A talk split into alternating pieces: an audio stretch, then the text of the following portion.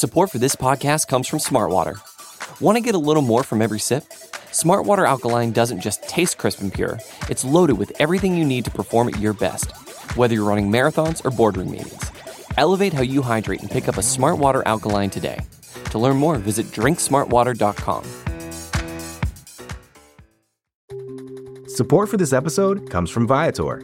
Experiences are what people love the most about travel. That's why Viator has over 300,000 bookable experiences, so there's always something for everyone. They offer everything from simple tours to extreme adventures. Plus, Viator's travel experiences have millions of real traveler reviews, so you have the information you need to book the best activities for your trip. Download the Viator app now and use code Viator10 for 10% off your first booking in the app. One app, over 300,000 travel experiences you'll remember. Do more with Viator. You're listening to the Vox Media Podcast Network.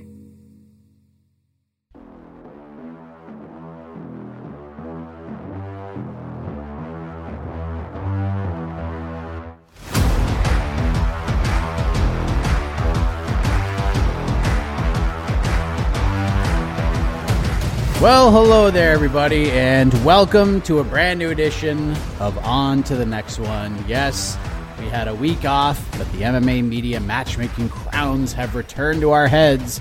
Following UFC Orlando, the final UFC Fight Night card at an arena not named the UFC Apex of 2022. We have one more pay per view next week, one more Apex show the following week. Then the, the year is a wrap for the Ultimate Fighting Championship. I am Mike Heck, and joining me as always, he's many positive and wonderful adjectives, but he's the best friend to us all, the most important one, Alexander K. Lee. Hello, AK. I missed you, my friend.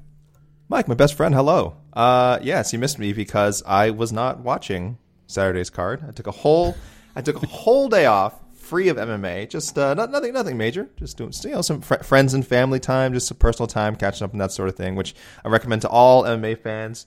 Uh, this was probably not a great weekend to skip because I, I, I thought the card looked really good. I had said on the um, the preview show I thought this was like a 9.1, 9.2 on the gymnastics scale, which which for a fight night is really strong, especially compared to some of the fight night efforts we've had recently. Again, I did not watch uh, the card. Uh, I've caught a few highlights here and there, but it, uh, Mike, I'm, I'm, from what I see, it looks like it was it was pretty decent. It, it lived, it probably was up in that nine range for a fight night, like up in that nine range, right, as far as entertainment value goes. It was it was pretty good. Prelims were a little slow, and the UFC like tried to get right after it, and then it just was so slow that we had to carry over the featured prelim onto the main card. So we ended up having a seven fight main card that started at 10 p.m. Eastern, and the Wonder Boy Kevin Holland fight. It was like 1 a.m. It was a, Ariel tweeted it. Ariel put it out best. This was like a throwback to the FS1 days where they just had like super long main cards and they just went on forever. Luckily, all the main card fights got stopped. They were all finishes. Some of them were late, some of them were quick. And it was enjoyable, but just, it was just so many fights. If this card had two less fights, it would have been closer to a 10, honestly. Uh, first of all, I did call multiple times, uh, whatever shows I did before, uh, before. I think I said at the weigh-in show, and I think I said on the previous show that I was like, I don't know how they were. Originally, they were supposed to be Cortez and Ribas too, and I was like, I don't think they're going to fit nine prelim fights into a three-hour window, especially since we. I, and I said there's a, a lot of potential for decisions here. I think Cortez and Ribas might have gone to a decision as well. Um, and yeah, we got what five decisions, which is unsurprising. Give me some of the Angela Hill, Clay Guida, uh, Michael Johnson. These are fighters who they pretty often go to decisions. So um, I wasn't surprised when over. Again, good thing for them. It doesn't matter. It's all on ESPN, ESPN Plus anyway. It just kind of I guess changes the order of um, how they handle the main card broadcast, like how they run some promos and things like that. But other than that, it wasn't a big deal. But I did I did predict that um, it, it would run over. I just didn't see how they could how they were going to do it.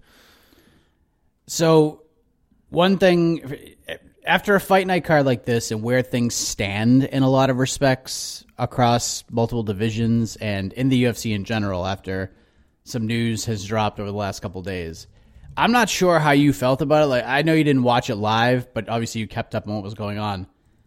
In terms of putting together matchups, this was one of the toughest ones I can remember.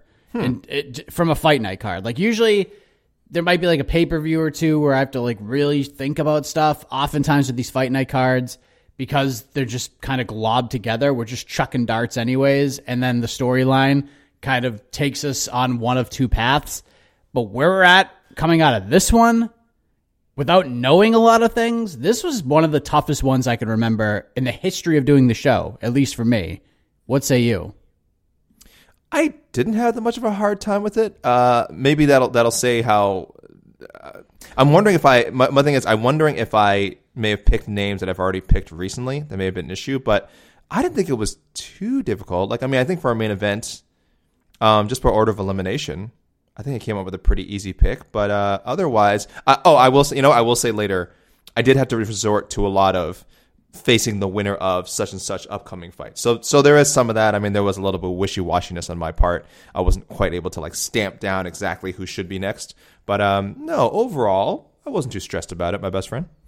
Well, I'm very intrigued by all of this. Um, yeah, maybe I maybe I was just overthinking things, but we'll, we'll see how how this all plays out. Let's start with the aforementioned main event. Let's start with the ageless Stephen Wonderboy Thompson, apparently, because this dude what a damn fight. What a damn performance. This is just fun all around. Like everything about it.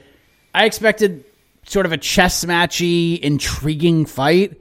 Uh, didn't really know what to expect. I expected either Kevin Hall, it was either going to be a typical Stephen Wonderboy Thompson decision win, or it was going to be one of those sad moments where we watched Kevin Holland knock Wonderboy out. But this just exceeded all expectations. Everything about this fight goes out and stops Kevin Holland after four rounds. It was a corner stoppage before the fifth. Loved the decision by Bob Perez. Kevin clearly had enough. Wonder Boy with a, I'm not going to say a vintage performance because I think this is actually better than a vintage Wonder Boy performance. It was a thrilling fight. Probably one of the best 10, 12 fights of the year. The dude ain't done, AK. He ain't done. What's next? Let me say first, I am never picking against Wonder Boy again when he's facing a striker. It's just, it's just, it's just all in the lead up to this fight, Mike. I said I was breaking down like, man, Stephen Thompson, like he only loses to grapplers or at least fighters who are well rounded and capable of grappling. Belal Muhammad, um, of course, great example, and then uh, Gilbert Burns, right? Go, guys who can strike as well, but really need to take a fight to the ground. They can absolutely impose their will and do that. So but then and then we talked about Anthony Pettis. Yes, that's one striker who who did beat him, but it was again he got caught. He got caught. He he caught Wonder Boy. It happens. And then there's the Darren Till fight, which is pretty controversial. A lot of people thought Thompson won that fight, and Darren Till is a lot bigger than him. So um, that was the only decision. That's the only decision. Uh, Darren Till. That's the only decision he's lost to a striker. And I knew all this, and I repeated all this multiple times in the lead up to Saturday's main event, and I still picked Kevin Holland. I was still I've been, I've again, I have been very ageist lately. I've picked against, you know, and sometimes vindicated, you know, uh, Frankie Edgar, Marlon Moraes, things like that. Um, sometimes not. Raphael Assunção, and now Stephen Wonderboy Thompson, a great performance. Again, big cage, con- very conducive to his style against a guy who, as we learned after, and, and could have kind of could have assumed going into the fight, there was like a gentleman's agreement not to put any emphasis on anything besides striking. I know Kevin Holland grappled a bit later in the fight, which was smart because you know at that point he's just trying to win. Um, but yeah, there was some some an agreement to strike, and if, if you're doing that with Wonder Boy, you're really putting yourself at a disadvantage. So I will not pick unless it's. I'm, I'm trying to look at the, the the top of the rankings here. Unless it's like some. I don't know if there's anyone above him who's like primarily a striker.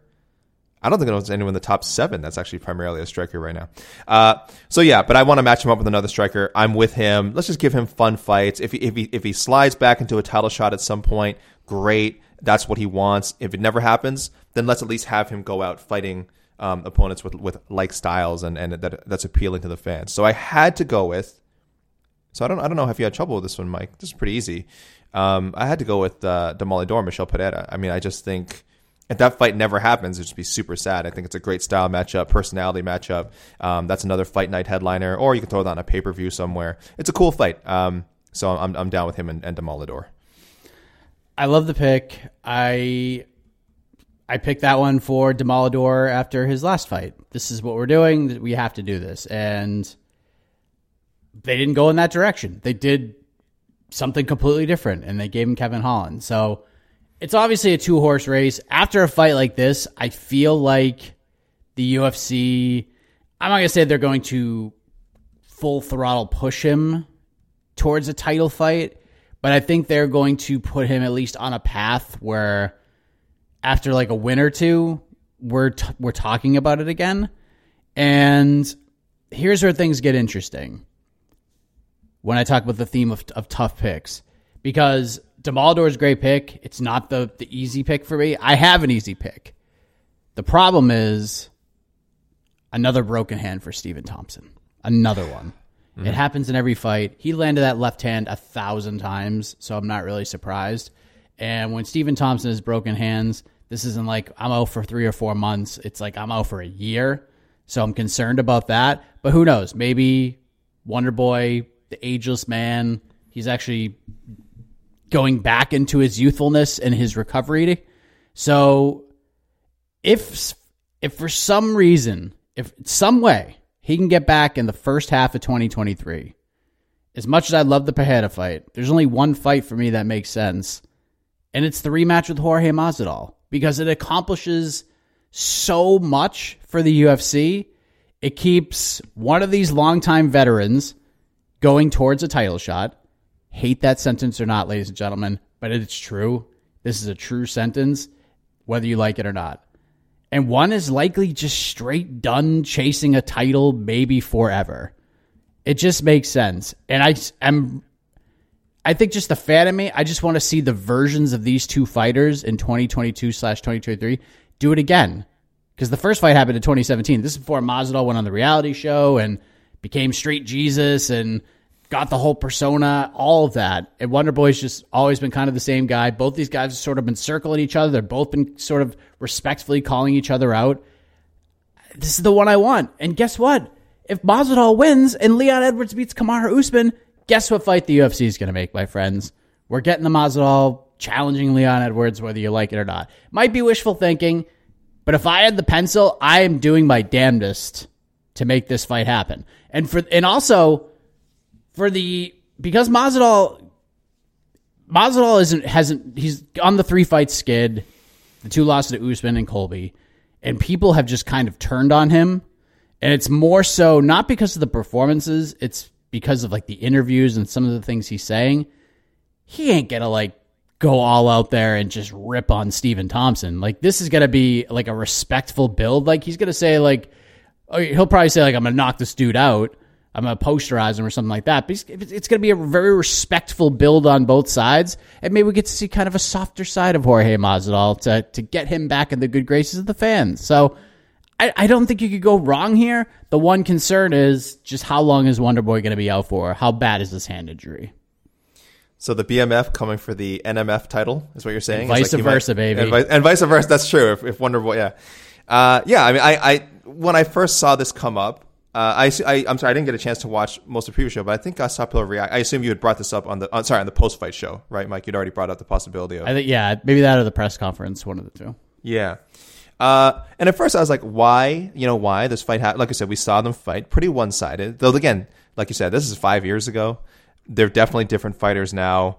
Um, it is one of those matches, rematches. I would think it might not have a different result, but it might play out at least differently. I think maybe a more competitive um, outing from Masvidal. And I'm just looking back now uh, at, at Masvidal, where, where he was when he fought Wonder Boy. I'm just looking at the record right now, and I forgot like he wasn't like we had kind of written him off because he he lost that fight. Before that, he had lost a pretty like competitive fight with Demian Maia. It was a split decision. I think I, I scored it for Maia, Yeah, it but it was fight. one. It was one of those like oh gra- how much grap how much grappling how much sorry how effective was like Maia's grappling versus what Masvidal was able to do you know when the fight was on the feet. It was one of those fights. I remember I remember there were people after saying like like oh well Masvidal did all the damage. Why didn't Masvidal why didn't Masvidal win that fight? Like yes he got controlled for you know on the ground for much of it. So so he had that two fight losing streak and it was kind of that two fight losing streak that had a lot of us kind of writing Jorge off. It was kind of like yeah he's a good fighter, but he's not a he can't beat a top five guy in Maia. He can't beat a top ten guy in Stephen Thompson. Um, but this was during a stretch. This was during a stretch of he had, he had he had beaten Ross Pearson, Jake Ellenberger, Donald Cerrone, so kind of the next tier of guys or a couple tiers below. Then lost these two fights, then knocks out Darren Till, and then goes on, you know, the uh, the Street Jesus run. Um, so he, so yeah, it's like he wasn't like a bum the first time they fought. It was he was actually in a pretty good on a pretty good run himself. Um, so yeah, seeing them fight again now, Jorge's even more famous. Uh, you know, Thompson shows shown he still got it. I'm not against it. I'm not against it. Mike didn't love it at first. I could definitely see it being made. And as you said, it's a bit of a, of, of you know, paving the road to the the Edwards Masvidal fight, which we just feel like has to happen under some circumstances. Otherwise, it's one of the most wasted opportunities in in, in recent combat sports history. Yeah, I mean Henry Cejudo walked into a title fight. Maybe Masvidal yeah. could do so as well. Hey. I, I, just I all all Masvidal needs is one win, and I think he can get there. He would obviously need Edwards to to keep the belt against Usman, but and then do you have this Wonder Boy story? If you can get him to a title shot at some point before his career is over, I think the UFC would probably look at that direction because how could you not want to promote that guy? So positive. positive, and who knows? Maybe he would be a great BMF champion he admitted spent a couple of days in the celly, you know, a little skinny dipping incident, spent a weekend in jail. Might be, uh, maybe he's a more BMF than we think. So great win for Wonder Boy Thompson. Support for this podcast comes from Smartwater. Life moves pretty fast. Are you drinking water that can keep up? Smartwater Alkaline has everything you need to stay hydrated, no matter where your day takes you. Whether you're pitching a tent or your next big idea, Smartwater Alkaline can help you perform your best. It delivers a pure, crisp taste that makes it the perfect chaser after a big workout.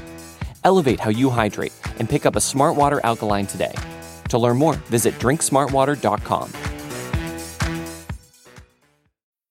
How do you make a vacation last? How do you hold on to the joy, the clarity, the calm? Easy. You go to Aruba. You'll spend your time relaxing on cool, white, sandy beaches and floating in healing blue water You'll meet locals brimming with gratitude for an island that redefines what a paradise can be.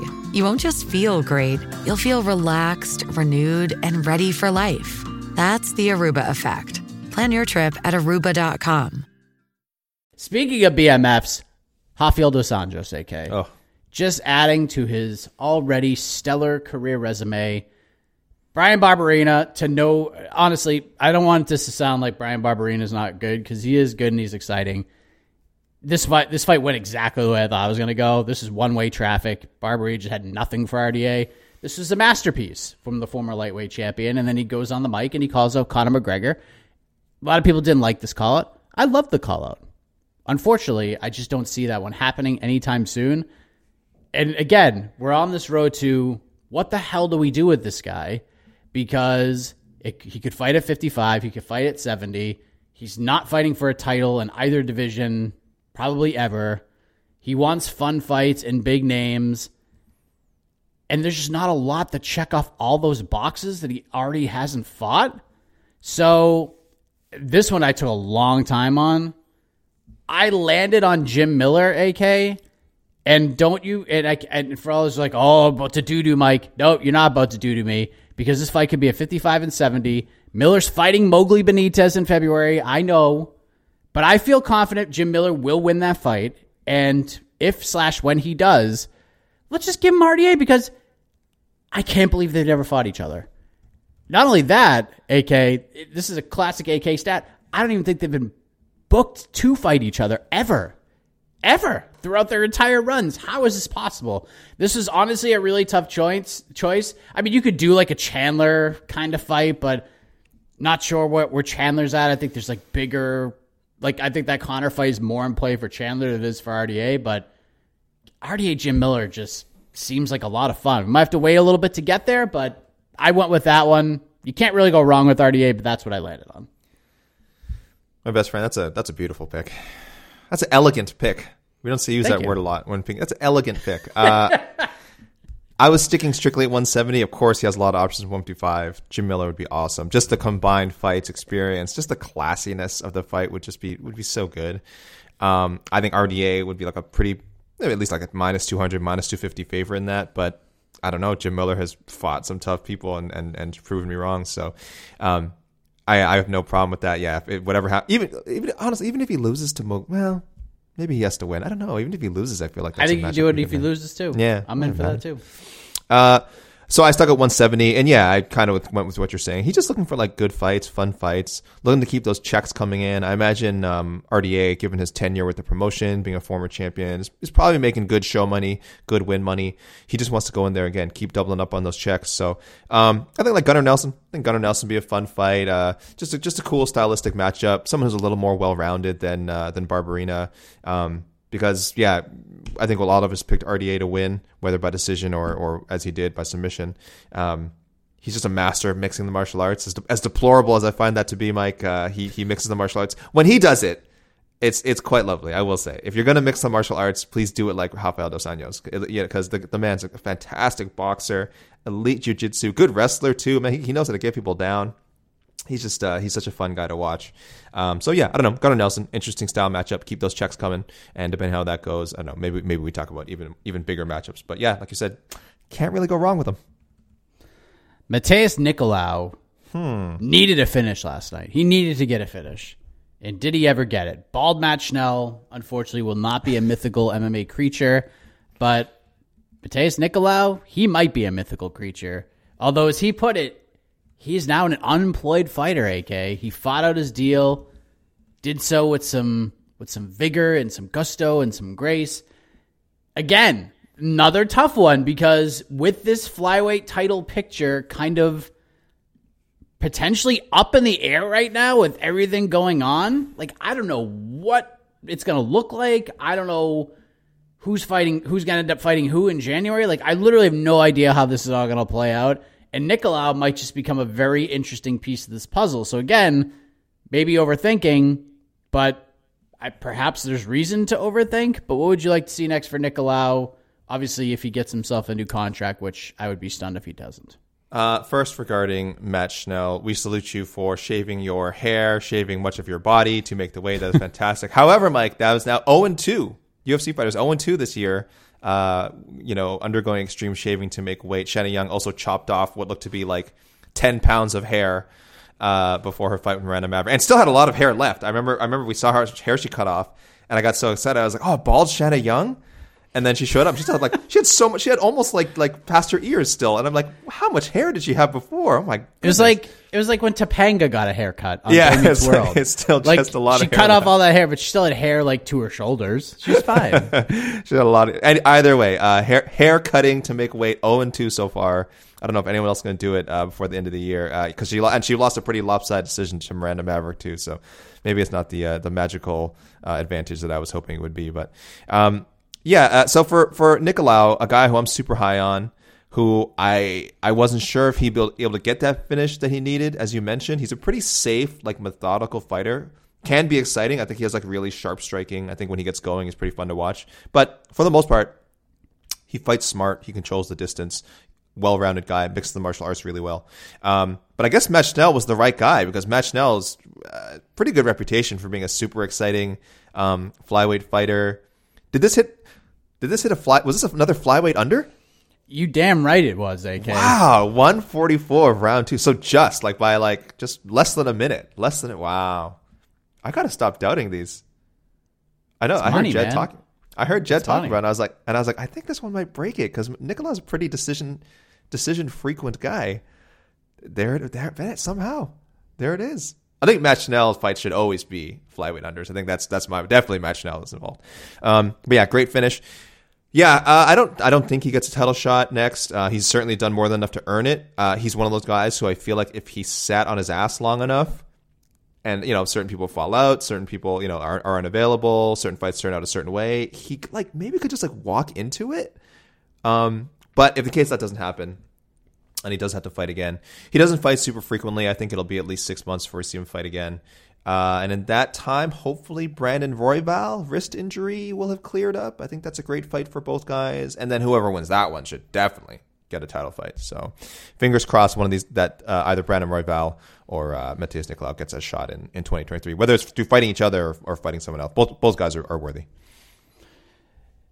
Yeah, I mean, Royval's wrist injury. We just don't know how long he's gonna be out for. Mm-hmm. I don't think it's gonna be that long. So, like, if they're going to pinpoint a specific matchup for like the first quarter of 2023, it's probably that one.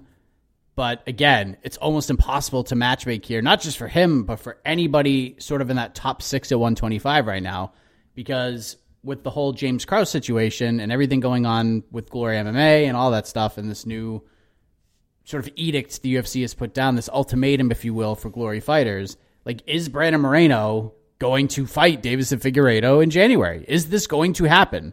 Because if not, will it be Pantoja fighting Figgy for the title because he told our own Guilherme Cruz he's going to be the backup fighter? I honestly don't know what to do. So I think Royval is, is a good answer, but I just don't know. It's too wild right now. So here's what I'm going to go. I, am going to go completely different from you. Uh, you're going to get not no point. I'm not for my answer. So my cheap answer is, is just I'm not taking any points. I'm just going to give you advice. Get a new deal and stay ready. If Alex Perez somehow can't make it to UFC 284 because this man has had a hard time finding his way into an octagon over the last couple years, Matheus Nicolau, when that phone rings to get a nice flight to beautiful Perth, Western Australia, you jump right on there, you get yourself a seat, you fly in, and you go fight Kai Kara-France. You go in there and get it done. So sign a new deal, get your money, son, get those extra buccarinis, and keep that phone not on silent because it's going to ring. Something weird's going to happen, and you just got to say yes and say, pay me more money and I'll do it. They will, and you will. And big opportunity will come your way. So, yeah, if, if it could be Royval, but I think it's going to be something else. I think he's going to have to answer a call at some point. So, again, maybe I'm overthinking, but that's where I'm at. That'd be amazing. I just hope we're talking about Matheus Nicolau more in 2023. I'm a fan of the guy. Tough Brazil. You've been high Tough on Bra- him for a while. Tough Brazil never die, man. I'm a fan. I'm a fan.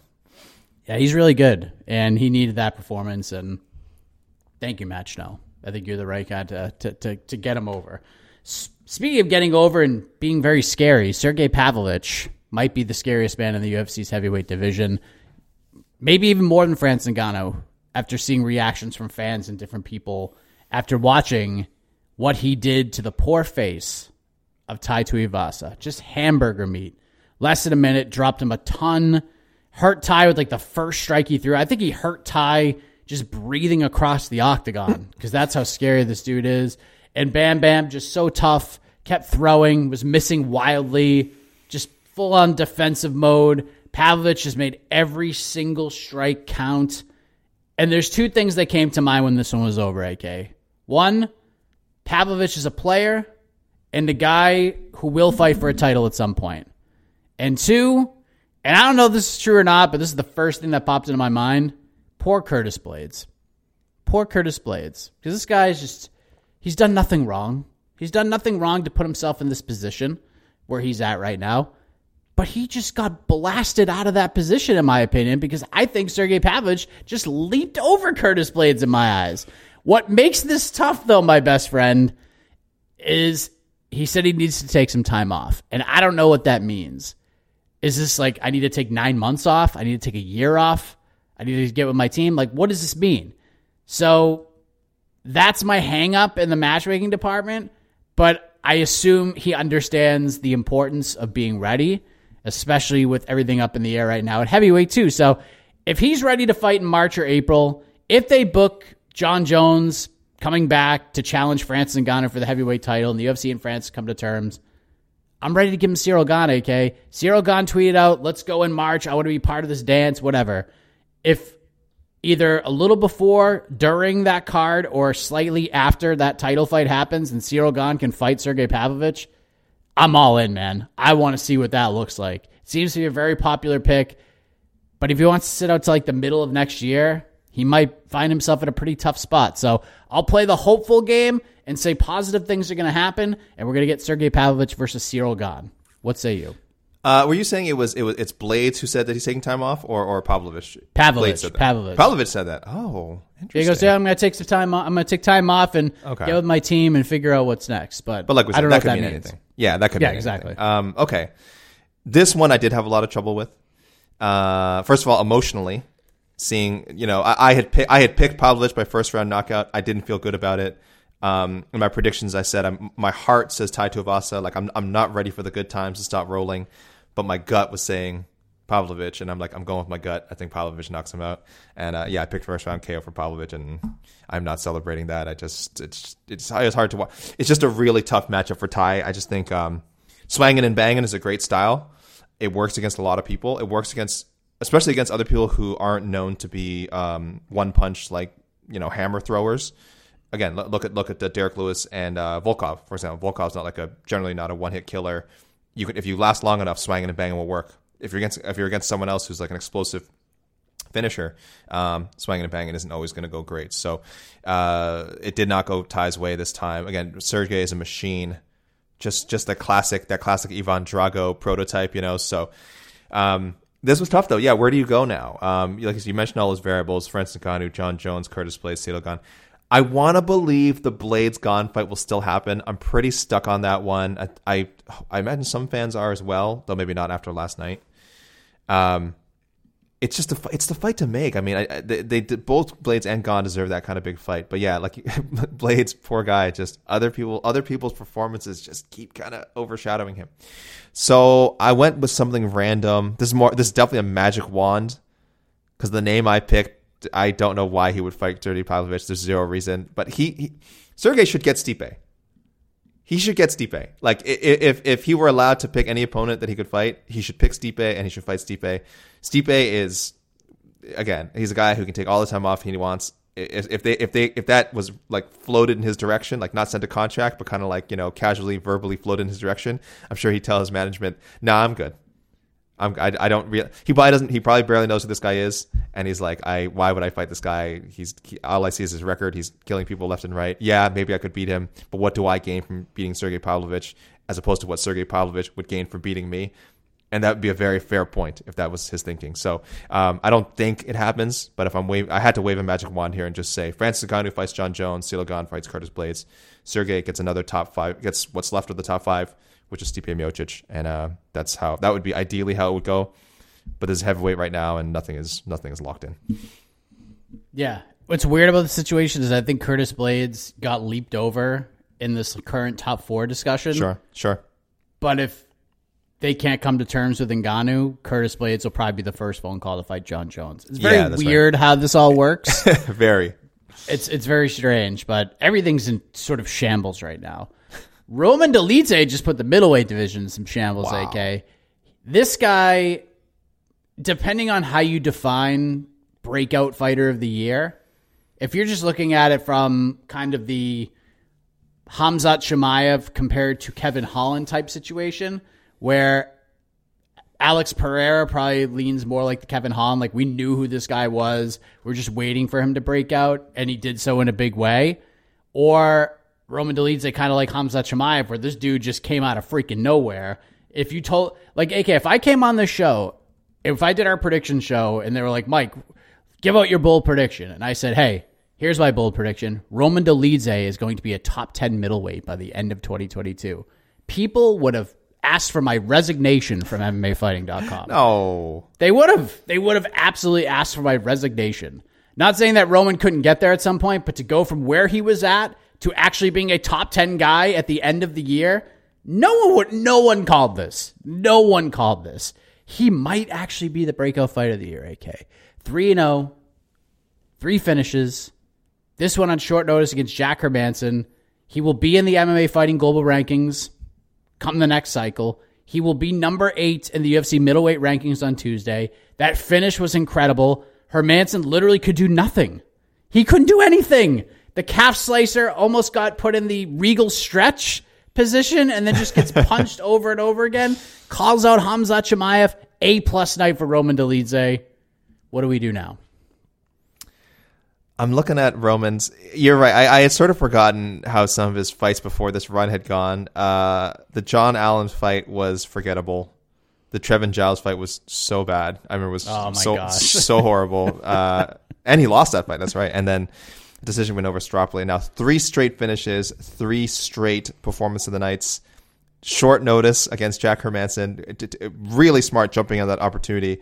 Um, well, I didn't think it was that smart at first because I, I, had picked Hermansson, so I thought uh, Roman might be running into a bit, a bit of trouble here. But this is how you take the most, make the most of an opportunity, man. Because he totally stole that thunder, like you said. Now is taking a top ten spot and he's just got this reputation now as an exciting finisher, and that's that's that's that's what you want when you're on ESPN. That's that's the most you can get. That's making the most of your TV time.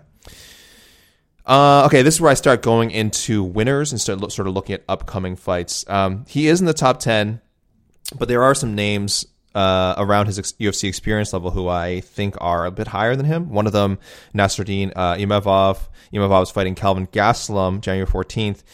I think either one would be fine. I do want to see him fight Imavov. I think that's the cooler matchup. But even if, if Gastelum, um, who's going to be a big, un- I don't know if the odds are out, I assume is a big underdog to Imavov. If he somehow guts it out, that'd be a great fight for Dolidze, another veteran name.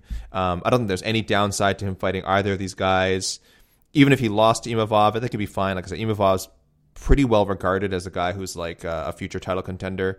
Uh, before yesterday wasn't really. Maybe he's there now, but let's put him up against a guy who's kind of got a little more established hype and, and see how he fares. So I'm I'm essentially saying Dolidze versus Imavov, but again, with respect to Calvin Gastelum, um, he the Imavov does have to beat him first. So I'll just say the I'm not making a prediction who will win. I'm saying the winner of that fight and and Mr. Dolidze. AK, we just saw the river on a hypothetical game of Texas Hold'em, and you made a great bet. I mean, a spectacular bet. I'm thinking about it. I'm thinking about it, and I'm thinking about it.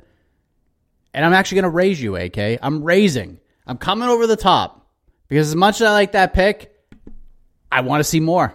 I want to see something bigger for this guy. It's Marvin Vettori. That's my pick.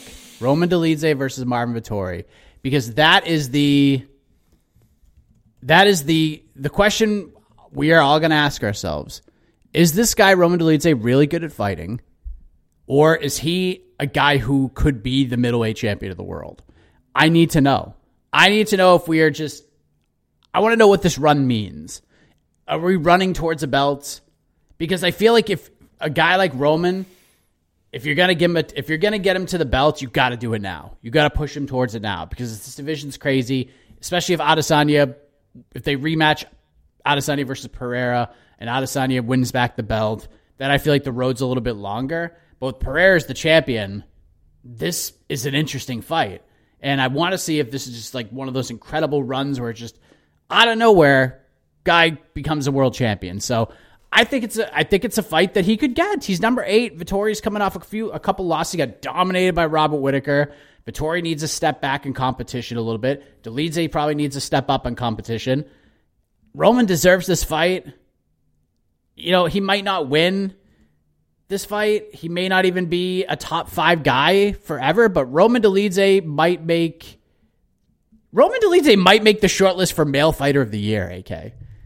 Like I don't sure. think he's gonna be in the top five, but before we actually get into the voting, I think when we put off the list of like here's the here's the guys we could choose from, I think Roman's going to be one of those guys. Like if Has there's a list of 15, 20 guys, he's one of them. 100%. 3 and 0. 3 and 0, three finishes. Top 10 beat knocks off a top 10 guy. That's it. That that's a successful campaign. That's a successful 12 month campaign. Um two again, highlight reel, knocking off a notable name. Uh, yeah, I, I have no problem with. I'd be, I mean, I'd be surprised if he was left off people's uh, year-end list at this point. Um, the, again, sneaking in that last fight, really. Again, he had a good year already sneaking in that last fight really caps it off. It's that it's that, it's that real cherry on the Sunday. Uh, I was taken aback, Mike, by the Vettori pick. That's uh, that's pretty bold. That's a bold pick, but it is. If you're Vettori, he should have been on Twitter like last night, like tweeting out like, "Oh, this 100%. Roman Dolidze, yeah, this Roman Dolidze guy's good, but uh, uh, is he really top ten or something?" Like some light trash talk, you know? Um, because if you're Vettori, this is where you want to be now. You've had a title fight. You fought, you know, Israel Adesanya two times. Um, so you you I mean you only fought him for the title once, but you know that there's that that he, I don't know if he'll ever fight Izzy again. Um, so he might not have to like if the, I don't know if that's that's obviously a fight he wants again, but he might not have to do that to get if he ever wants to fight with Alex Pereira. It might be a different path to Pereira, uh, one that maybe goes through like you said another kind of up and comer and Dolidze. Um, so when you've lost to like some of the top five guys, this is a great way to take someone else's steam. Because you know, like yeah, Dolidze three fight win streak again, one of the we'll say one of the hottest runs of, of 2022. If you're Vettori and you kick off 2023 by by beating uh, Dolidze, guess what? Now now you've taken all that momentum. It's yours again. Now you can go back to calling for another for another big fight. Um, yeah, I'd like to see how Vettori and his team handle that because that would be a really really smart kind of sneaky kind of sneaky way of uh, staying relevant. I mean, you just have to ask yourself one question, Marvin. Do you want to fight Andre Muniz or do you want to fight Roman Dolidze? Do you want to fight Roman Dolidze or do you want to fight Dricus Du Plessis? Make a choice because it's probably where you're going. One of those three guys. And mm. I feel like stylistically, Leeds is probably your best bet, but it's still a really tough fight. Not a lot of easy options for for a lot for anybody at, at middleweight, including your boy Eryk Anders. Flashes back to the uh, a little bit of the aggressive version of Eryk Anders, the man that flew up the rankings early on. He just beat the hell out of poor Kyle Daukaus, who probably needs to take a long vacation away from the octagon. I think he came back probably way too soon coming off of the Roman Dolidze finish. Just two brutal knockout losses in a row, but big win for Eryk Anders. Needed it a lot. Stopped the two fight skid. Here's what I'm going with, AK. Let's go storyline here. Recent storyline. Andre Petroski beat him in a grappling match earlier this year for uh, what Fury grappling. Well, we just run that one back in the octagon. I think that makes plenty of sense. Let's do it. What do you got? Wow. Yeah, I just saw that. I just I just made note of that. Okay. Uh, I wonder if they would be interested in doing that. Again, I'm going I'm going with the with well, first let me say about Eryk Anders. Uh, in my predictions, I've, I've said something like this guy has all the has always had all the tools, rarely puts together. I mean, obviously Saturday night was a night where he did put it together. I don't think I can pick an Eryk Anders fight to save my life. Um, I think like I picked correctly. The I did think I picked him to lose to Park. I definitely picked him to lose to Muniz. Um, other than that, before that, I'm sure it was just a crapshoot of like of 50-50, getting it right, getting it wrong. I I, I just never know which Eryk Anders is going to show up, but good for him.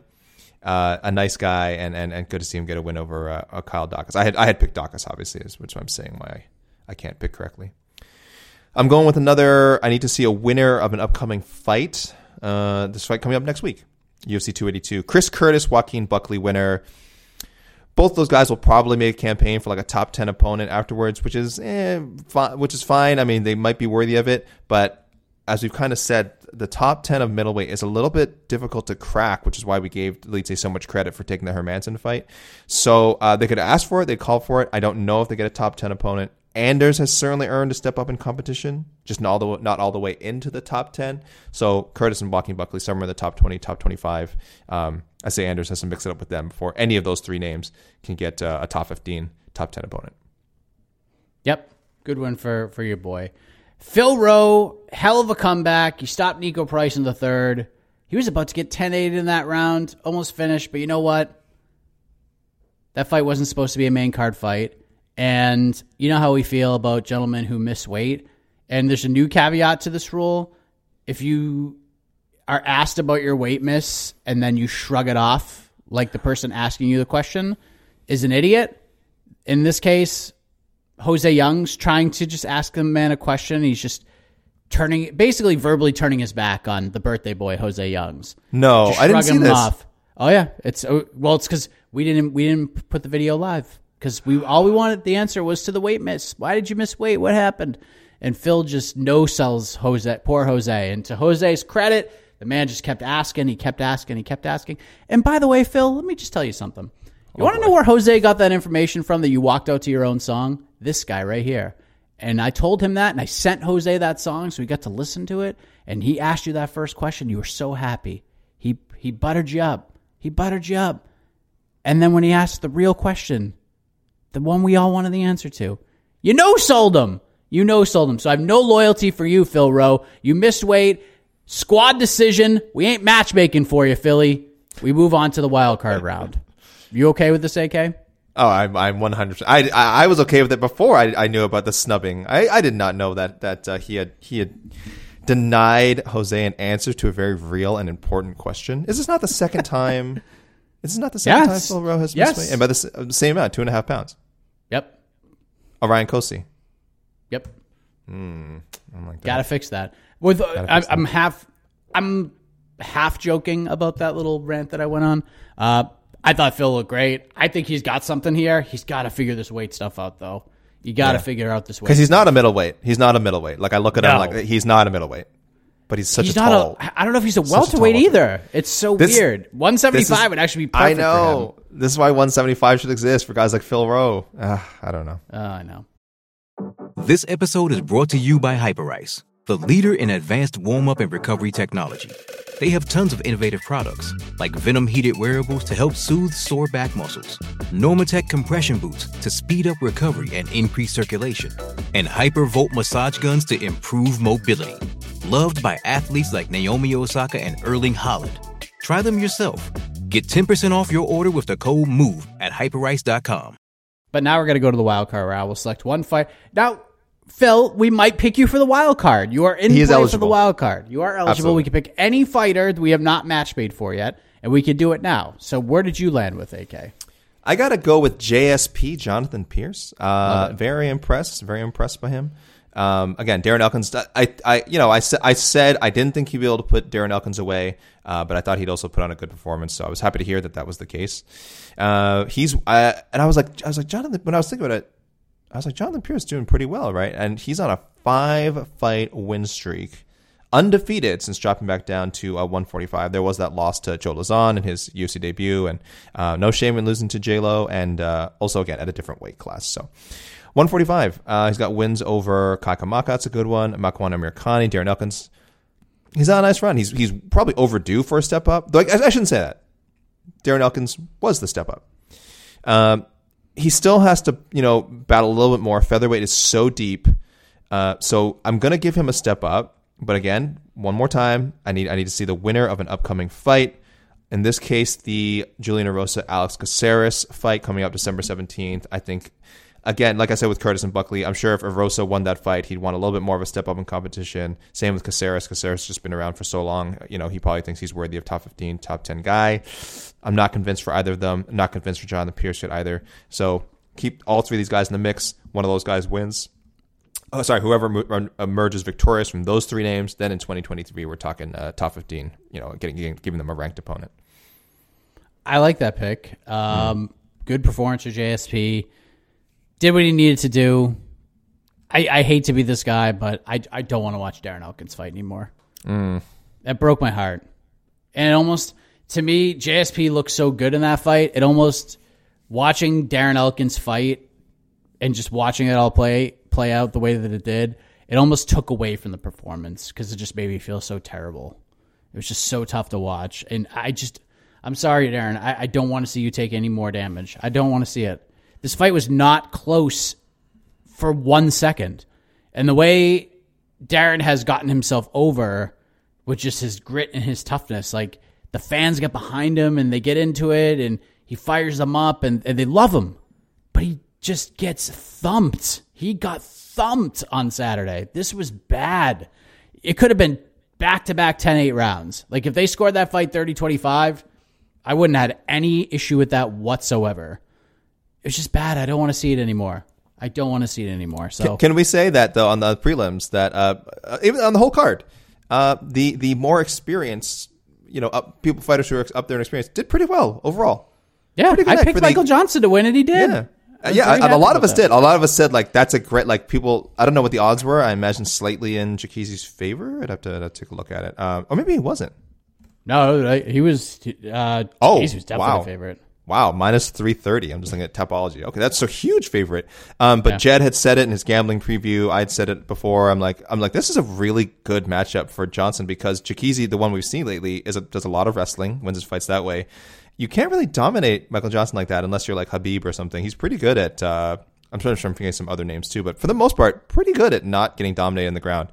Um, and he's always been a good striker. So we said that was, that was a good matchup. But yeah, Michael Johnson, Angela Hill, uh, uh, Clay Guida winning a split, uh, not I'm I'm understand not particularly controversial. I saw him made decisions. Every media member scored it for Guida, so I don't I don't know if that was a if that split was a was a bad call. And then of course Stephen Thompson the main event and Rafael dos Anjos in the co-main. So a lot of these fighters with like tw- oh, like twenty to thirty uh, UFC fights under their belt did really well again, except for Darren Elkins. So um, hopefully for Darren, there's either uh, like you said, Mike, may- maybe thoughts of retirement, or at least gets gets a bit a bit of rest before coming back, and maybe having a plan to kind of end his career on a, on a nice run, and, and maybe no more uh, you know no more living up to his nickname so much.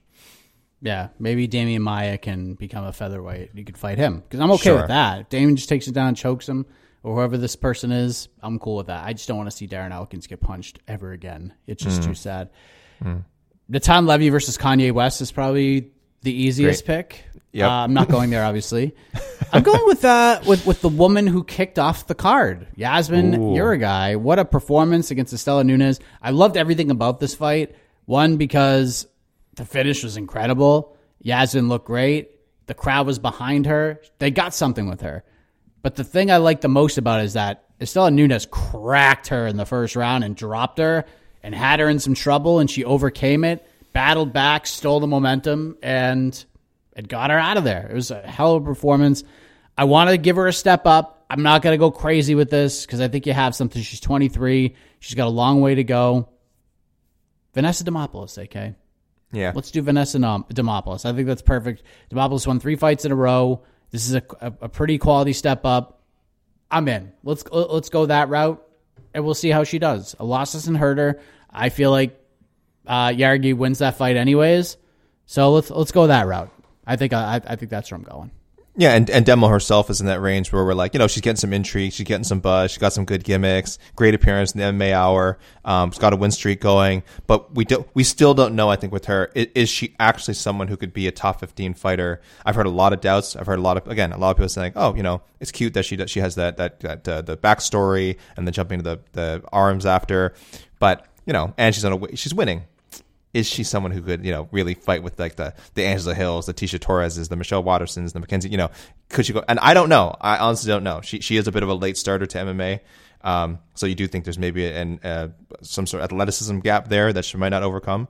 But you put her in there with with a Yazmin Jauregui, and uh, uh, like I said, Jauregui is a blue chipper, and uh, yeah, and she needs to be tested as well. So I don't know if again beating Vanessa Demopoulos rockets her up the rankings, but at this stage of her UFC career, it's just it's just a nice test. And if she goes three and zero, oh, then we're really talking about like, oh, how do we how do we plan for this uh, for this fighter to to someday um, get a title shot? Do we have any extracurriculars? Do we have anybody we, bragging about successful picks or anything like that? You know, I'll, I'll, have to go. Like again, I didn't have a chance really to look over a lot of the submissions we got here, but I will shout out. I think it was the Watts Riot on Twitter who reminded Jed and I because Jed and I were talking about RDA uh, on the previous show uh, or was the Wayans? Anyway, one of the shows, and just kind of talking about like, oh, what's what what could we do with him? You know, if he beats, why, why is he fighting Bryan Barberena? What's his plan? Or like, what's he going to do? Like, stay at 170, fight like a Neil Magny, and then we've forgotten. And I had even said something like, why would he fight Neil Magny? Like, that's a tougher matchup than Bryan Barberena. And I totally forgotten RDA had already pretty handily taken care of uh, Neil Magny when they fought at when was this? A while ago. Uh, you know, uh, September 2017. UFC 215. Again, one of those rematches. Like, yeah, you could book it. I don't think it would go that differently. I I think we know Magny has some grappling deficiencies. We know how good um, RD is and with uh, grappling and submissions. So it might look a little different, but I'm not that interested in it. So yeah, I totally forgot that fight happened. So uh, shout outs to the Watts Riot on Twitter for um, just giving us a little a little nudge, a little nudge, reminding us that, that happened. Do you want to disclose? Yeah, yeah, yeah. Uh, guys, uh, hopefully, some you guys out there can can get these Otno points by having the only being the only person to pick a fight. I don't think that's going to happen this week. I think a lot of people were in lockstep, just from what I was seeing.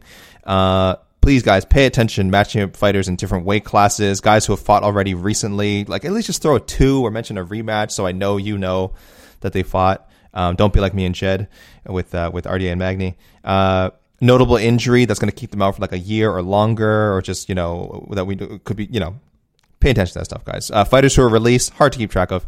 Fighter could already be booked, usually easy to keep track of. Uh, fighters who are teammates, etc. Just guys, just just take a little care with your picks, please. Uh, your pictures might be due due, and we don't want to read it. A little additional rule this week, of course, in the wake of recent events. Uh, maybe maybe we're going to stay away from booking James Krause affiliated fighters for now because uh, we don't know. We still that situation is still developing, and we don't know if fighters who train under him will even be allowed to compete at UFC events in the near future. I mean, sorry, I should say we know they won't be allowed to compete in there, there in the near future. Uh, I'm just talking, but further down the road, we also don't know. So, um, just you know, just keep be careful with that, guys. Yeah, it's it's it's very very strange. Uh, we saw reports that Jeff Molina is no longer fighting Jimmy Flick. Um, yes, I do have a source that told me that that is accurate information, and I see a lot of fighters sort of calling out uh, Flick for the comeback. I just saw Muhammad Mokaev call him out, which golly, sign me the hell up for that fight. That'd be just ridiculous. Uh, and I'm just kind of Julian Marquez supposed to fight December 17th against Deron Winn, so we don't know what's going on there. Obviously, Brandon Moreno is a big name, and there's there's many many others. So we'll see what happens. Let's get into the picks. We'll start with Robbie Ryan. Good day, you blokes. Here we go. Phil Rowe, Elizeu Zaleski, Eryk Anders versus Julian Marquez, as we just mentioned. Win or lose against Deron Winn. Dolidze versus the loser of Jared Cannonier versus Sean Strickland. And for some reason, I forgot this fight was even happening, but it is happening December 17th, the main event. Yeah. Pavlich Blaydes, Tuivasa, Tommy Aspinall when Aspinall's ready to come back. I don't mind that one. Yeah. Nicolau versus the Kara-France Perez winner for the next title shot after Pantoja. RDA versus an Irishman. Not McNuggets, but Ian Garry. Wow. I saw this a Oh. couple of times. RDA versus Ian Garry. I have no interest in this. I Not don't right like now. that. For, I don't like that for Ian Garry at all. I'm not saying he couldn't win it, but boy, I mean that's. Uh, I don't like that at all. No, don't do that. Barberena versus the Leech. Wonder Boy versus the Neal Rakhmonov winner. I mean, we just saw Geoff Neal. We saw him fight Geoff Neal not long ago. We already we've already played that one, and I have no interest in watching Wonder Boy fight Shavkat Rakhmonov at any point. And, now then that is Kev- Wonder Boy. Now that is Wonder Yeah. Boy. I'll tell you. Unless Rakhmonov has the title and Wonder Boy somehow gets there, that's the only time that that fight is acceptable. Right. And then Kevin Holland versus Jorge Masvidal. Shout out to the Australian Kangaroos winning the Rugby League World Cup, beating Samoa in the final. and and, and hey, making making the making the, the knockout round of uh, the World Cup. That's a, that's a pretty big deal. Shout, shout outs to Aaron, shout outs to Aaron Mooy of Celtic FC, by the way, one of my, one of my beloved Celtics uh, in the World Cup. Well, no, no longer in the World Cup. Oh boy. Buckle up, ladies and gentlemen. It's Dad Jackson time. Oh my gosh, Oh man. Let's see what we got here. sorry. He avoided he avoided a permanent ban last last time. So Yeah, he's he, this is he's still on probation, but we'll see how he does here. Yazmin Jauregui versus Loopy Godinez. I don't know how I feel about that. no, No, I don't know. that's it. That's all I would say. There's better matchups for Loopy right now. And yeah, and for Yazmin. They're both Mexican fighters. I don't know if we want to put them together. No, I don't love it. Francis Marshall versus Steven Peterson. JSP versus Cub Swanson if he goes back to 145. If not, give him Mike Trizano. Michael Johnson versus Matt Frevola. I wouldn't mind a rematch with Mullarkey if he heals up soon either. Hmm. Guida versus Natan Levy. A little lazy, I know. Phil Rowe versus Muslim Salikhov. I actually kind of like that one. Guida versus Natan Levy would be so random. That'd That's like every strange. Clay Guida fight these days. I guess so. Yeah. Eryk Anders, Caio Borralho. Deletes a Sure. Fluffy Hernandez. I don't love this one because Roman, you're, so, hey Roman, you're a top 10 UFC middleweight, so let's throw you in there with Anthony Fluffy Hernandez, who's a fine fighter, but he's like the 30th ranked fine fighter. That's just, He's yeah. that's unfair. Come on. Pavlovich Curtis Blaydes, Nicolau Muhammad Mokaev. Interesting. Oh wow, we're doing that to Nicolau, or I vice feel like versa. that's unfair, but I would watch it. I would watch it. I would watch it. if Nicolau's not going to get a guy like Royval, Mokaev's probably the best option for him, right? It's probably next. Honestly, yeah, probably next. Yeah. RDA versus Randy Brown. Kind of love the McGregor fight, even though it won't happen. Wonder Boy, Michelle Pajeda. Kevin Holland versus Khaos Williams. Dad Jackson.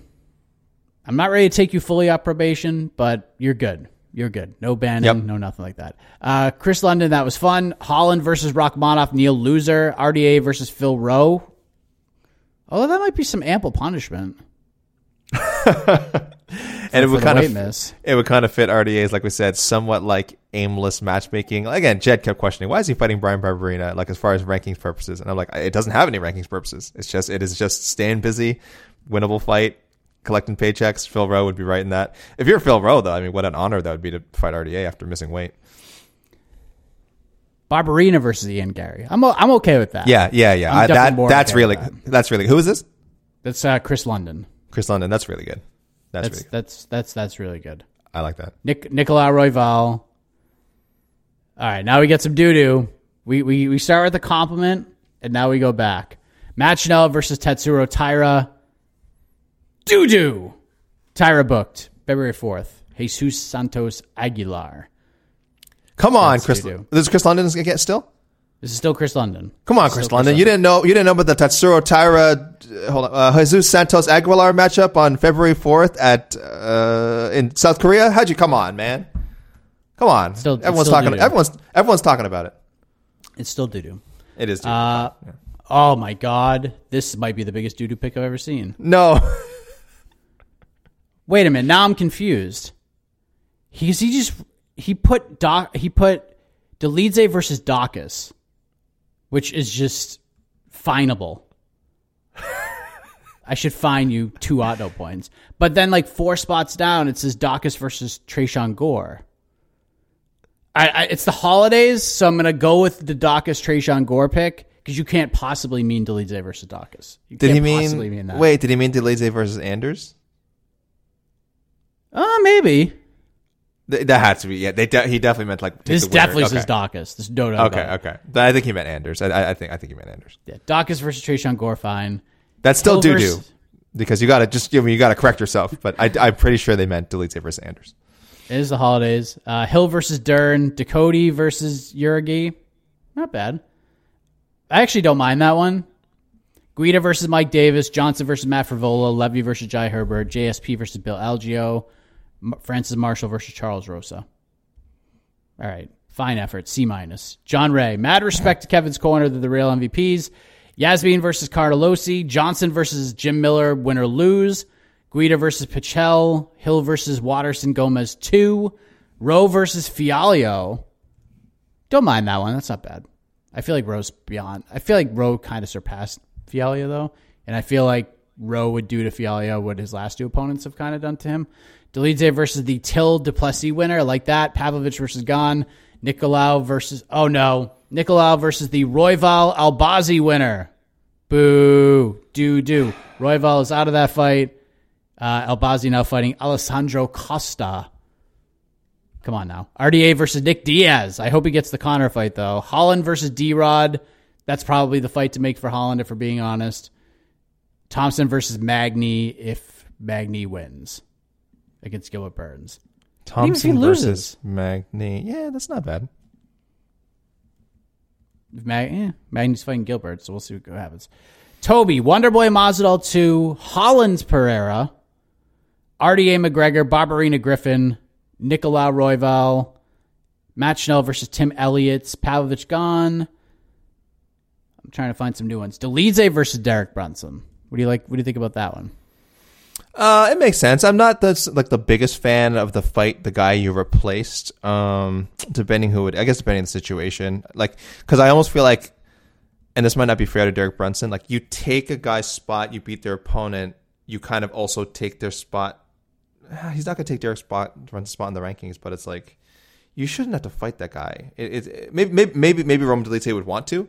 Maybe he wants to keep building up his resume. Derek Brunson's another top ten guy. He's higher ranked. Uh, he- higher ranked. He's higher, I believe on most uh, in the UFC rankings and in our rankings and on most of our ballots. He's higher. His higher rankings. So yeah, if you're Dolidze, maybe you look at it as I want to. Yeah, the, uh, by beating Hermansson, I have earned a fight with Derek Brunson. So I take back my initial negative reaction. I think there's there's a logic to that.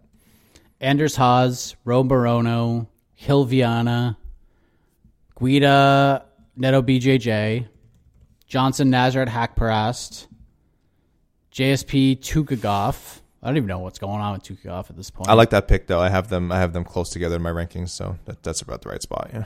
Levy Ziam, Jauregui Demopoulos. Let's see. Marcus also on the Thompson Masvidal train. Anything new here? Anything new? Roman Dolidze, Andre Muniz, Eryk Anders, Hidalgo Vieira, Jauregui versus Pinheiro. Gerard. Kevin Holland versus Francisco Trinaldo. RDA versus Sean Brady. Conor will fight Chandler. Eryk Anders versus Petrosyan. Phil Rowe versus Michael Morales upon Morales' recovery. Angela Hill versus Pinheiro. Clay Guida versus the Paddy Pimblett versus Jared Gordon winner. What do you think about that? AK's rolling his eyes. No, no, no. I just feel like like I feel like they want to say Clay Guida versus Paddy Pimblett, but they're you know they're abiding by the rules and kind of like just you know n- not not skipping over, um, especially and certainly not wanting to disrespect uh, Jared Gordon. I think that's a fun fight for Pat. That for me, that's a win or lose. That's a win or lose. Paddy Pimblett, Clay Guida would be like kind of a cool fight. But I think if Jared Gordon wins, like Jared Gordon, yeah, I guess Jared Gordon Clay Guida could happen. But I find Pimblett versus Guida more interesting, uh, regardless of how that fight with uh, with Jared Gordon goes. I'm gonna I'm gonna just Jared. I I love you, and I say this because I love you. I don't like this pick at all. Just this is not good. This is just not a good pick, at least in my eyes. Pat, if Paddy beats Jared Gordon, he's fighting a rank guy next. There's just no doubt about it. He's not going all the way back to fight Clay Guida. It, it's just not happening. He's a And legend. He's a legend. The Mike. loser now, the loser of this fight fighting Clay Guida, I'm cool with, but the winner, Paddy's fighting. Paddy's fighting like Jalen Turner if he wins, if he beats Jared Gordon, or he's getting a like the Conor fight or something. Like it's gonna be either he's fighting a, a fellow up and comer. They're gonna do like the Molly McCann, Erin Blanchfield type of thing, or they're just gonna do something completely weird and out of the box and try to sell pay per views. So no, I don't love it, but I, I appreciate your effort. Michael Johnson versus Tony Ferguson, 2 at 55 or 70. JSP versus Sabatini. Jauregui versus Maria Oliveira. Francis Marshall versus Ricky Turcios. That might be like the wackiest fight in UFC history. That's Francis to be Marshall- weird. Hold on. Are they even the same weight class?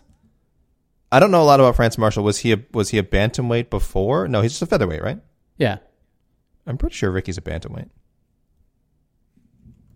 Unless Yeah, he took his thought he- last fight at unless he took his last fight at 135 145, which I don't think he did. I think you're right. That's what I thought. Bantamweight. Well, Do maybe they do. just- Well, maybe they just book it. Who the hell knows? I'd watch it. That'd just Do. be weird and fun. Do. Last one, Harry Dewaskin, Jauregui Demopoulos, Marshall Kemuel Kirk, Levy Rafael Alves, JSP Venata, Johnson Jai Herbert, Guida Frevola, Angela Hill, Marita Rodriguez, Phil Rowe versus D Rod. Do you have anything new here? Another Nicolau Mokaev. No one really is available for him.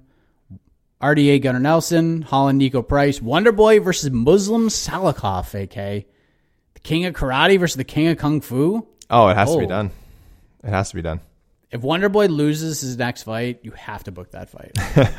but that's There's it. a lot of there's a lot of fun fights for for Wonder Boy still. I know I know he's on the whole like I'm still want to fight for the title tip, but given his style, like he's again he took he's taking some damage some some some fights, but otherwise he's pretty good at avoid like for the most part the majority of his fights. Um, and I know yesterday was uh, sorry Saturday was com- a competitive one, a tough one. Go for it, my I, I, think I'm just saying, I'm just saying I think he I'm saying I think he could fight like for another like two or three more years. I think so too. And- and- Wonderboy and, like- doesn't. He doesn't Yeah. need to fight. He just likes it. Yeah, He's a sicko. he's twisted. He's a sicko. He's a twisted sicko. Uh, okay, okay. Uh, I got I got a few here. I don't know if I can read everyone. Uh, but let's go to our newbies first. We got three new names on Twitter. Alex McAdam sounds like a fake name. Uh, welcome to the party, pal. We got uh, Stephen Thompson Pedetta. I love that. RDA Dan Hooker at 55 and McGregor at 170. Let me say, by the way, I had no problem with him calling out McGregor. I I think Mike, I think RDA is trying to correct the timeline. I think ever since that fight with McGregor didn't happen, it's we've, we've been in like a final destination situation like that. All the horrible things that have happened over the last what was it six years ago are because that fight didn't happen. It's had a ripple effect. There, he th- that fight was supposed to happen, and everything would have gone on as normal. He probably would have beaten McGregor. McGregor mania still happens, but you know it's, it's it looks a little different. Maybe it takes a little bit longer. Still happens. McGregor still becomes a massive, massive, massive star. Um, but maybe maybe that we're just everything is just just a little off kilter because that fight never happened. So RDA, I applaud you for trying to close close the loop to end the chaos. I don't understand why people had any problem with that call out. Because they just Like, don't think it's going to happen. if And they just think it's a waste. They think it's a waste. They think it's a waste. but it's still possible. Like it's uh, there is a chance they put that fight together. Like Mm-hmm. there is that fight makes sense. Like Dolidze fighting Chimaev, I love the call out, but there's zero chance that fight happens. That fight makes literally no sense right now. You can RDA McGregor makes a ton of sense. It makes a ton of sense because of the story. May not be like the most fun stylistic matchup for McGregor's return, but it's a very realistic fight to make. It just depends on what mm-hmm. the UFC is looking at. If I'm RDA, like if, if if someone called me on the phone and said, "How you doing, man?" I would say, "Good." Conor McGregor. I would just say his name over and over again until you get that fight. You may Make that your out your out your outgoing voicemail. Just your outgoing voicemail is just Conor McGregor. Buy a suit that is threaded in Conor McGregor's name over and over again. Just like Conor has the FU suit, MJF wore the Better Than You suit on AEW on Wednesday. Get one of those suits just says Conor McGregor on it. Keep doing it. All right, I'm gonna. I, I I'm I'm all for it. Let's make this. Yeah, let's make this. The, the, the, history is there. Uh, keep going with Alex McAdam here. Nicolau versus Amir Albazi. If he wins on the seventeenth, uh, Pablo versus. Dolidze till DDP winner. Till DDP winner. Yes. Okay. Anders Petrosian. Rowe Garry. Michael Johnson. Hack press. Guida Klein. Thank you, Alex.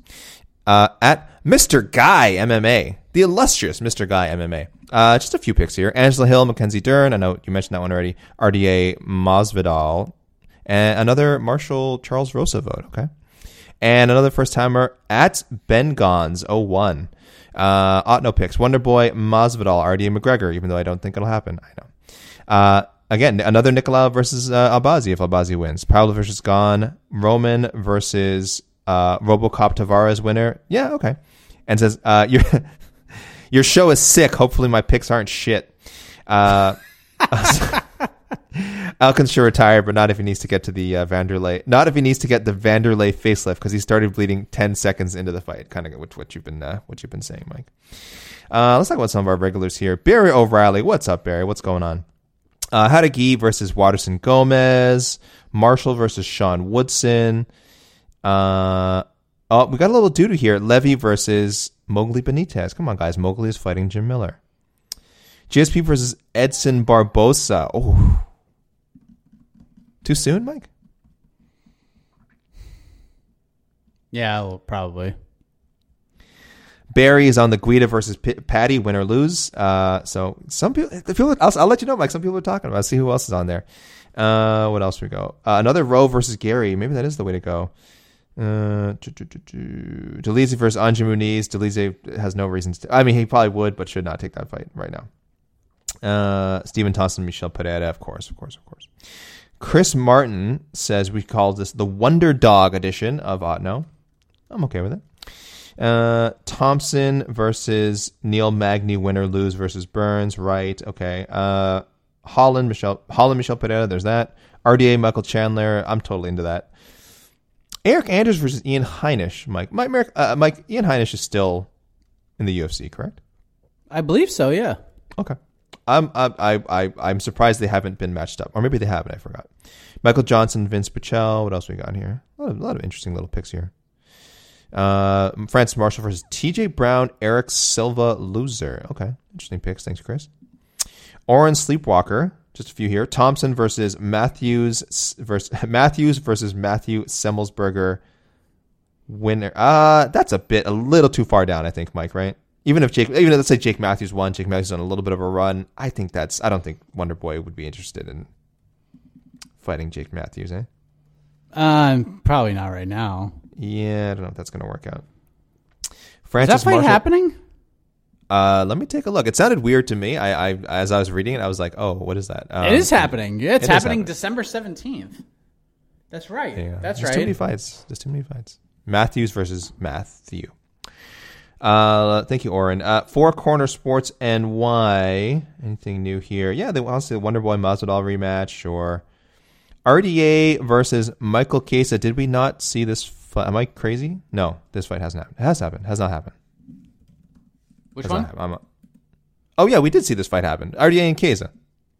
Oh yeah, we yeah. Oh, unanimous decision win for Chiesa. Oh, Four Corner Sports NY. That is doo doo, my friend. That is I, I stepped right in it. 2016 that fight happened? That is uh, more recent, 2020. Oh my god, you're right. Yeah, I know. It felt. Uh, yeah, honestly, sorry, I, I, oh, bad pick. I vaguely remembered it happened. I just, that's that's doo doo. Stepped. I stepped right into it. oh, I like this more. I like this more than Nicolau. Uh, Schnell versus Mokaev. I get he's coming. I get Schnell is like I don't want. I'm not. He's not like a job guy. I don't want to say he's a job guy, but he does kind of fit that mold of what Jed is always talking about, like a guy who I mean, he wins fights in exciting ways, sure, but when he loses, he kind of loses in exciting ways too. He kind of puts the other guy, gives the other guy like a little bit of a rub, and maybe that's what Mokaev needs after you know some some pretty nice performances, but you know just a little a little more for the highlight reel, a little more for the highlight reel. I like it. Yeah, Tai versus the Jairzinho uh, Chris Daukaus winner. Yeah, I'm okay with that. Uh, what else we got here? Eryk Anders, Bruno Silva. I thought about that. I love that matchup. I love it. I love it. I love it. Uh, Clay Guida, Michael Johnson, two. I don't mind it, but wasn't that fairly recently? That wasn't long ago. That, they was. Fought, right? These guys fight so 20... much. Maybe I'm. Was that 2020? I thought well? was, I'm looking at. 2021. So uh, okay, there's been like a bunch of fights since because both guys are so active, but Yeah. February 2021. That's not like so far away. I need to see it again, but I mean, it could happen. It could happen. You know. Sure. Uh, with the way both fighters in the main event looked, I don't see either fighting until give or take March 4th. The March 4th pay per view timetable for Wonderboy Masvidal 2 makes sense. Pavlovich might be the real deal. Um, so anyone uh, uh, might be able to put the lights out just about anyone in the heavyweight division, even names like Ngannou and Jon Jones. So Four Corner Sports very high on Sergey Pavlovich, and I don't think you're wrong.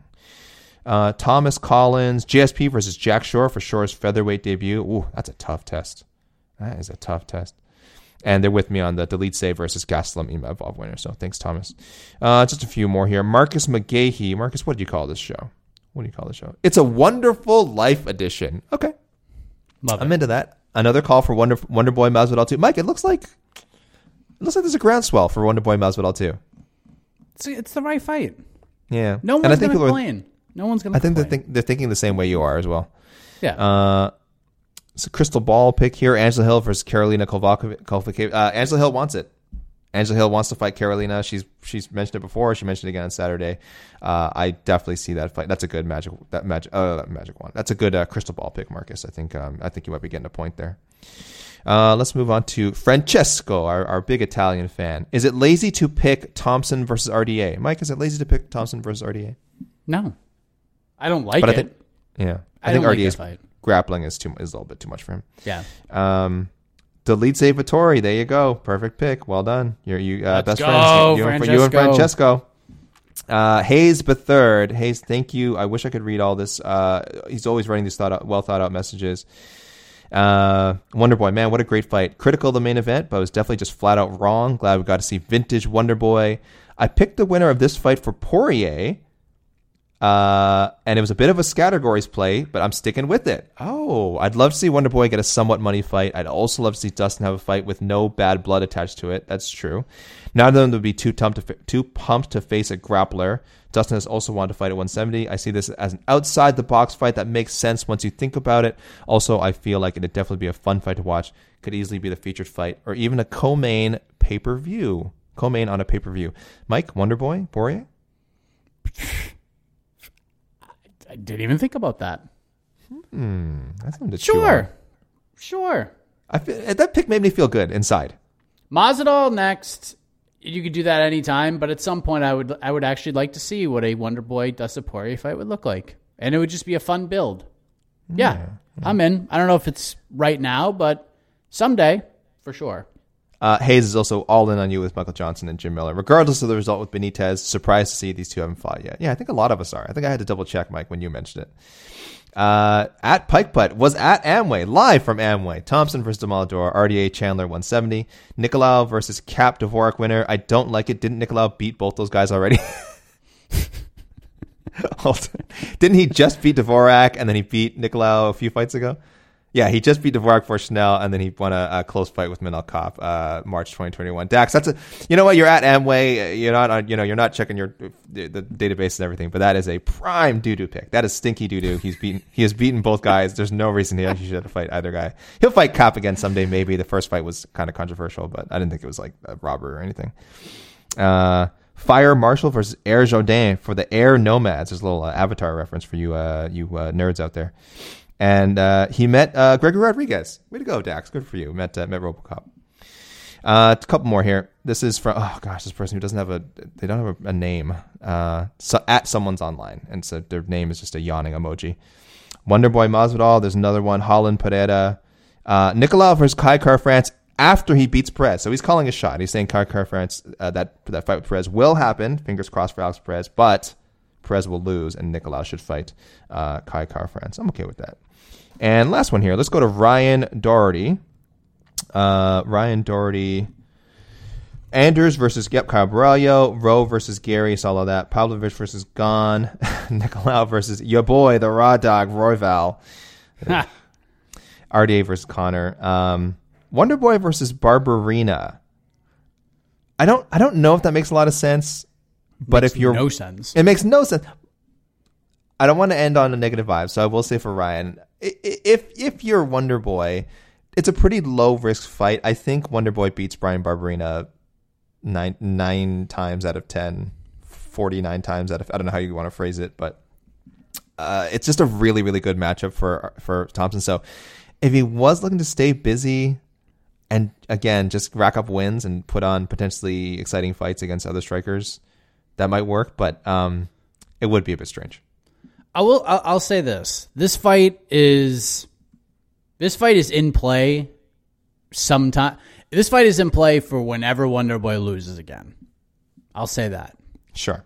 Oh, I'm sorry. I forgot my Instagram guys. Real quickly, just a handful of Instagram guys. Uh, Otno and MMA fighting memes. People, please follow that account. Michael Conifrey. he said he hasn't been able to watch the fights because he had a fight of his own to win. He just had his first fight in amateur boxing. Uh, he sorry, his, he has first fight in amateur boxing was almost a year ago to the day. I believe he was victorious. I remember he, he messaged us at the show.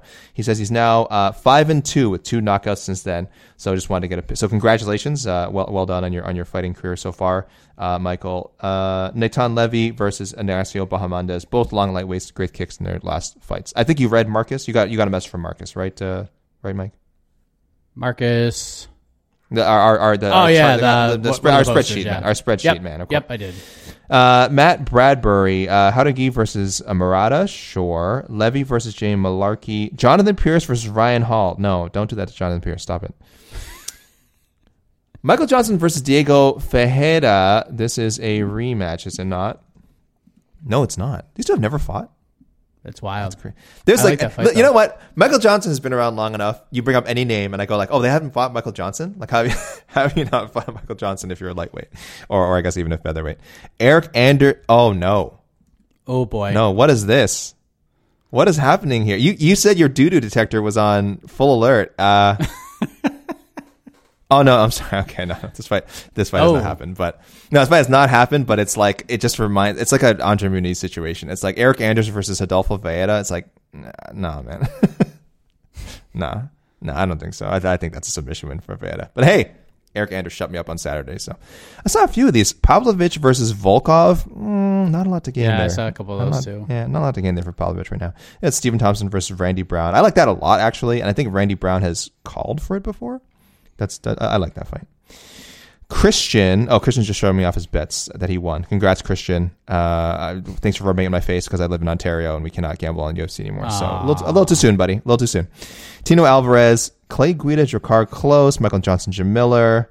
What do we got here? Delete say Vettori in England. Man, that's you got you and the listeners, Mike. You guys got a lot of good fights. Thompson versus. gonna be out. Gonna be out for a while, by the way. Oh, okay. What, what what was the injury?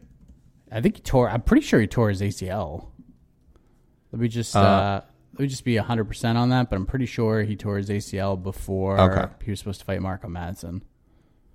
Uh, Yeah, Stephen Thompson versus Ponzinibbio Lawler winner. Yeah, yeah. Wait, that makes a lot of sense. Why did I not think of that? Yeah, I not like the? Robbie idea for sure. Okay, December. That's uh, next week, UFC 282. Uh, thank you, Tino. And I'll close out with James Sherwood. Wonder Boy. He corrected himself. Wonder Boy Masvidal, and then he later added a two. And I'm like, well done, James. Yes, you know, you know the rule.